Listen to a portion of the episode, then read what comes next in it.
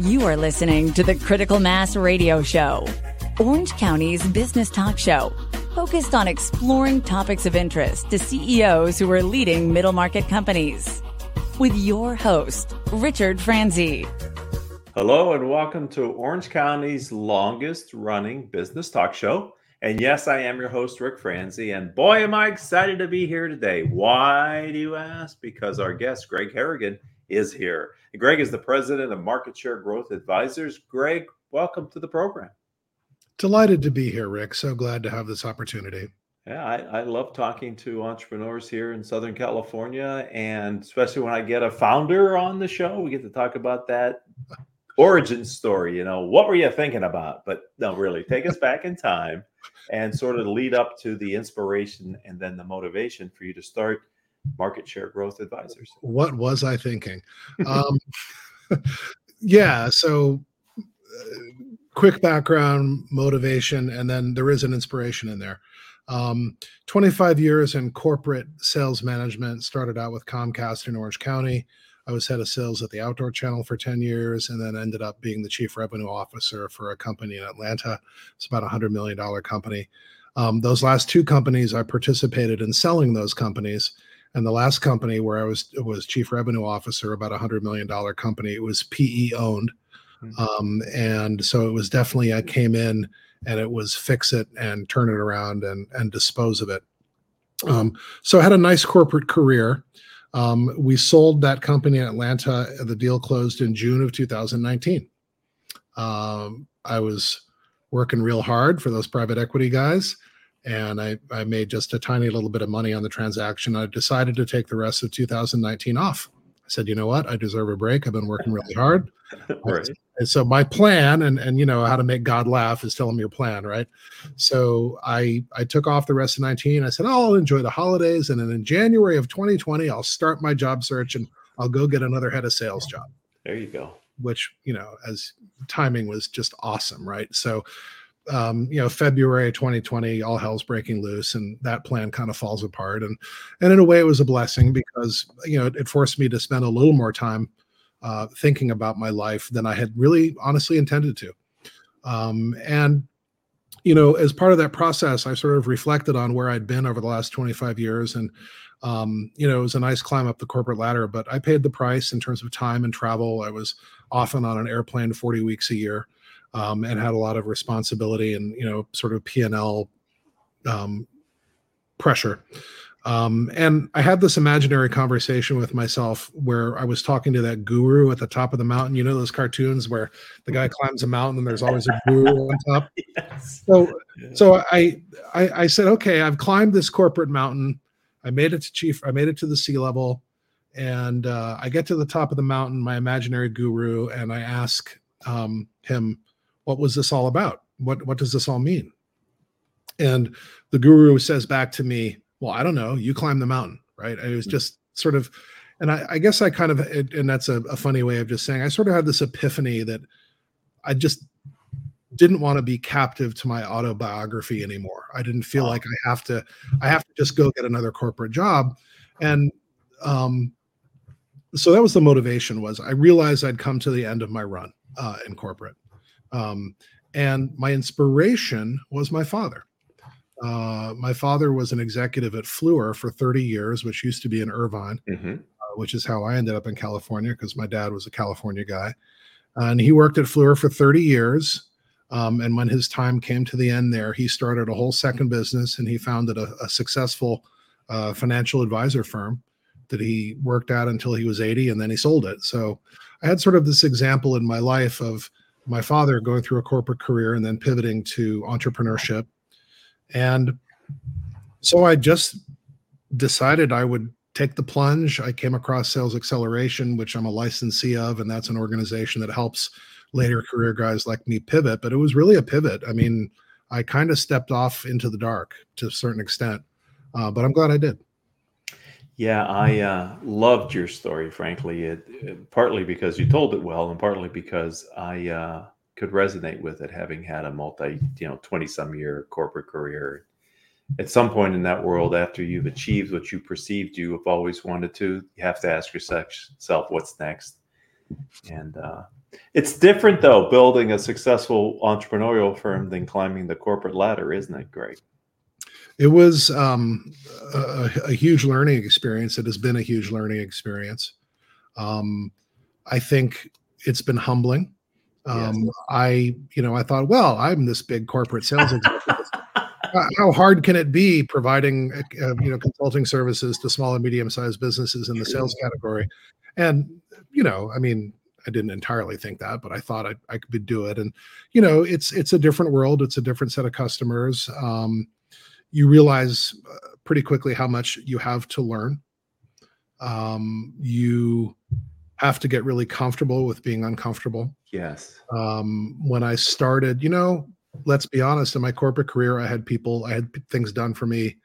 Um, and when I started my own entrepreneurial organization, and I realized, wow, I'm doing everything, and I'm having to do new stuff. Uh, and you know, it's it was now it's fun. but, but and I'll have to say, I mean, it was challenging at first, but it was invigorating. I mean, I do feel rejuvenated to a certain extent, and I've learned an awful lot. Um, and I've just I've just gotten comfortable being uncomfortable.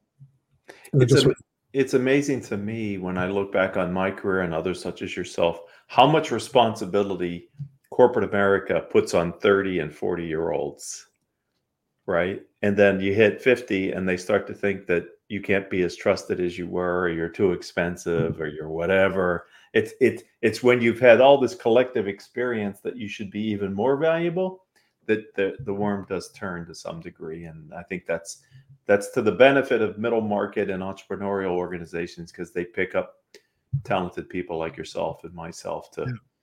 do another chapter of our careers huh? 100% so did you pivot much from the early days? I mean, I know you know you sort of knew what you wanted to do, but once you got in the game and started talking to prospects and figuring out who would value you as you know as sales revenue expert, I mean, did you have to pivot? Sure. I think it's adjusting to a different market. The the SMB space is very different from where I was in the enterprise space. Um, and I've had to learn when to offer my advice and when to realize that I need to kind of stay in my lane or rein in how much I want to push on a client and and let them come along to the point where they're ready for the next thing. Um, that's been interesting. Uh, it's been an exercise in diplomacy and plus and, and what can be done um, to some extent. Um, you know, uh, for myself being a driver, it's just also accepting less than perfect and just making progress with people um, and realizing that's okay. So many in the audience may know of the organization Sales Xceleration. It's a it's a good brand. It's a recognized name, and I, I love the tools that they provide to you as a consultant and an advisor.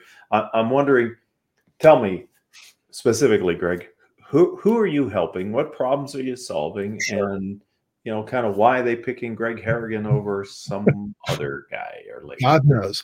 Um, okay. no, who am I serving? So it's it's SMB space. Probably two to fifty million in revenue is probably a good place for me. Um, startups are maybe just not quite ready to hire a fractional sales leader. Right. Um, and it's really uh, for me the key filter is B two B. Uh, so I'm I'm really I create most value when I'm working with salespeople and organizations that are using salespeople.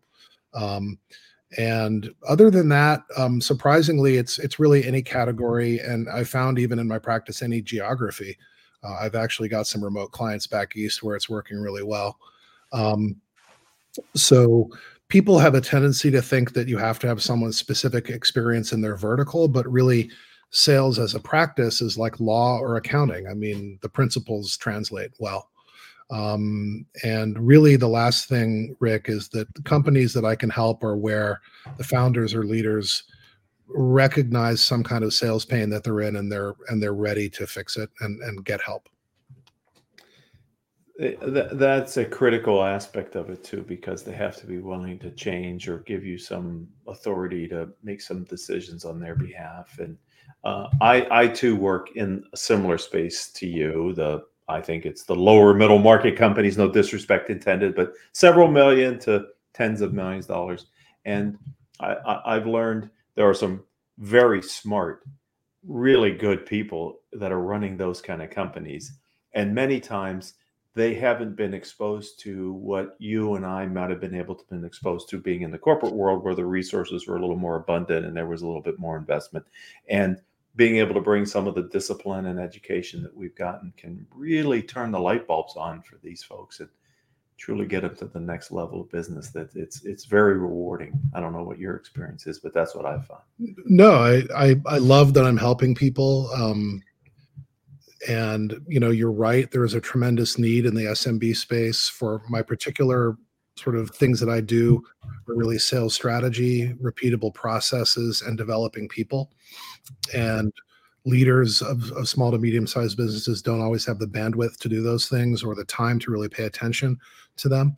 So it's really when, you know, I can come in and you know, I'll give you just one very brief example. My client was struggling with some client churn and they didn't really have a key account management strategy in place. And I sat in a management meeting and I just listened to these guys saying, oh man, we're losing this big account.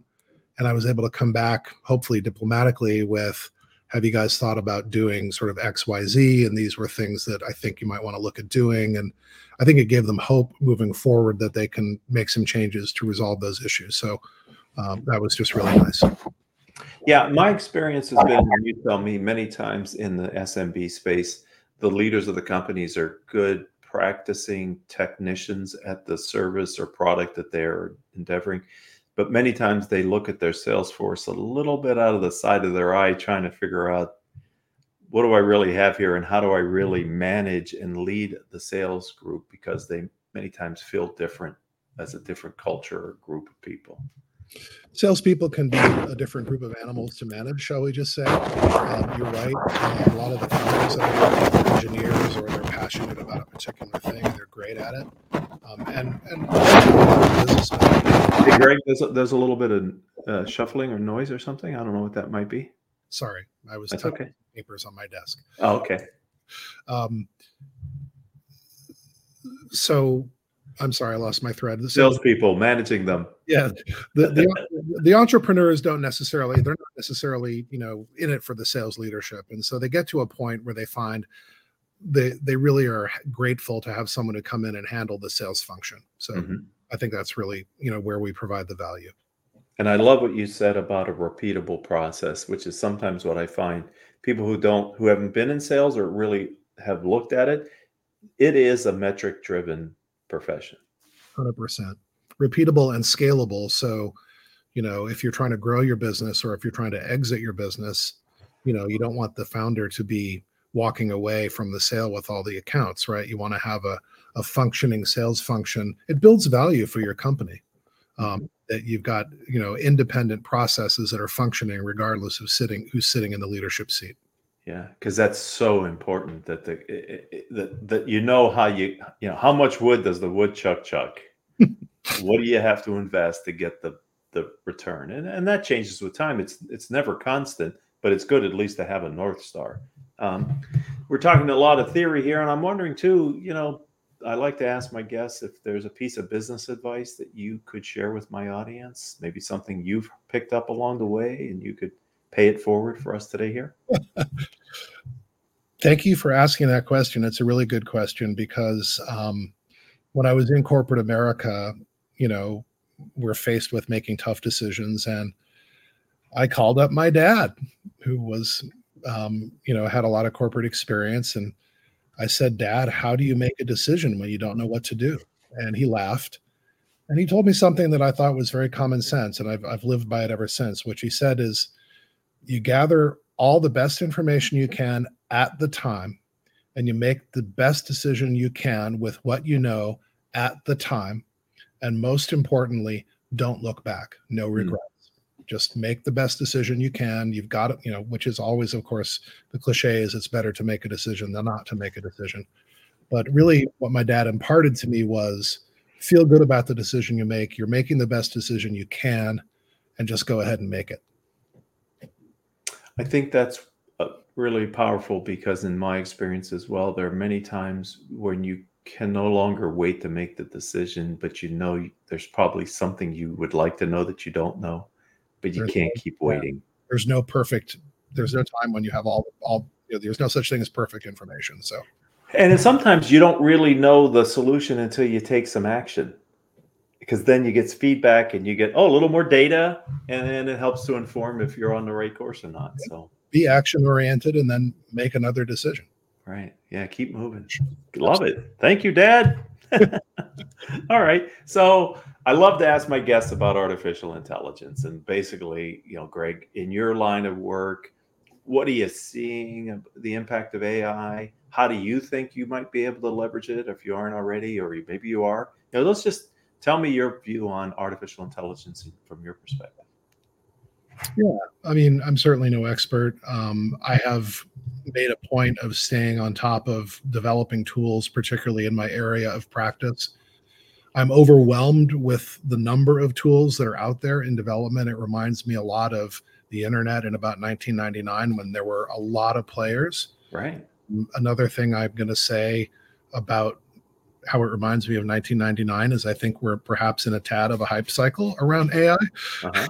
Just a little um, you know it's it's large language learning um, that you know these machines are being trained to give the right answers over time through feedback it's not magic um, but and I don't want to sound like a naysayer because it it it, it provides tremendous um, tools to get you to results quicker. In my particular industry, I see it as working in content development Hmm. and what I would call the blank sheet of paper problem. Um, I'm a much better editor than I am a writer. Uh, and getting something down on paper and then I can edit it, I can work with it, I can improve it. So using Chat GTP to just get presentations started, to get materials developed, um, it it, le- it leaps. It's a leap forward kind of tool, and and I think that if you're in my type of role, that's the way to look at it. Another tool that's out there is called Gong AI. I don't know if you've come across this. No. Well, it's a really interesting tool. One of the things as sales managers, sometimes we have to do is we have to listen to recordings of salespeople interacting with clients. And, you know, it's like you're listening for an hour and you're stopping the tape and you're taking notes. And, you know, I could spend three hours just for the coaching purposes listening to a one hour tape.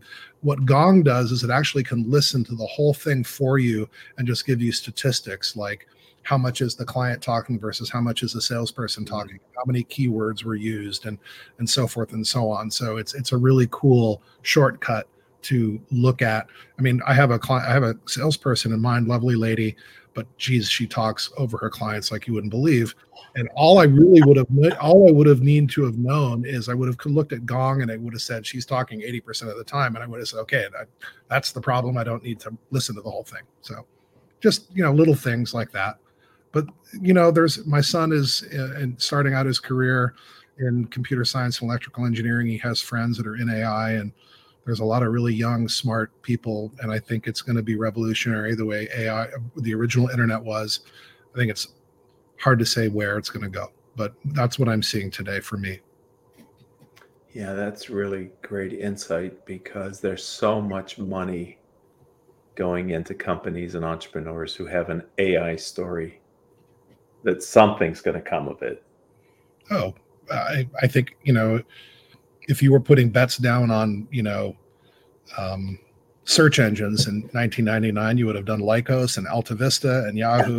And then there was this funny company called google right? And eventually you know category leaders are going to emerge over the next five or ten years and the tools are going to emerge. I think microsoft is is going to be a tremendous player um, and and as you said there's a tremendous we're in a whole vc cycle right? So Right. you know the the typical cycle you see in in this is technology is finance engineering marketing and we're we're really kind of in the finance slash engineering phase right now. So we'll see what comes out Thank you for sharing Gong. Is that G O N G dot AI? Is that it? gong.ai yeah All right. Well, I've got a I've got a homework project when the show's over, Greg. So thank you for giving me. I'm curious now to check that out. So that, that's that's how that's how we learn from our peers. Um, let's talk about tomorrow. Where where are you taking MarketShare Growth Advisors? You'll be back on the show at some point in the future. What's going to be bigger, brighter, different? I think this fractional thing is really taking off. Um, you know, I think I think there's a fractional future for businesses. Um, it, it, started out with, you know, a lot of people outsourcing. Um, financial, in particular, is, is still a thing today. But I think companies, like you said, you know, um, there's a lot of smart people out there that you can come in for the right amount of work and at the right price for your companies to move your company forward. Um, you know, I don't stay with companies forever. And you know it's a way for entrepreneurs to access more talent than maybe they thought they could because they're thinking in terms of full-time salaries where you know you can just identify who's right for you and and what you need um, and access that talent so I, I think it's a model and I'm, I'm seeing people piling into it from the provider side and i think more and more businesses are starting to figure it out mm-hmm. Yeah, it's kind of a supply and demand thing, huh? Yeah, as as the boomers and now maybe Gen X are moving towards that stage, there's a lot of deep experience that's available at a fraction of what you would have had to pay him if you had him full time, which is, to your point, I think a great utilization. Yeah, I'm I'm excited, and I, and I think business businesses are learning how to work with fractional people because it's a different... businesses that run on fractional teams. They they bring in a fractional to sit fit three or four different seats. Mm-hmm. This is great. You you're a great guest. I'm glad we have you on the program. I want to I want to thank my peers in San Diego for making the introduction. I think Brad was the one who said you and I yeah. should get together. So thank you, Brad, for the introduction to Greg. All right. So if someone wants to reach out to you, learn more about you and MarketShare Growth Advisors, how do they do that on LinkedIn? And maybe what's another platform where they can go to learn more about you?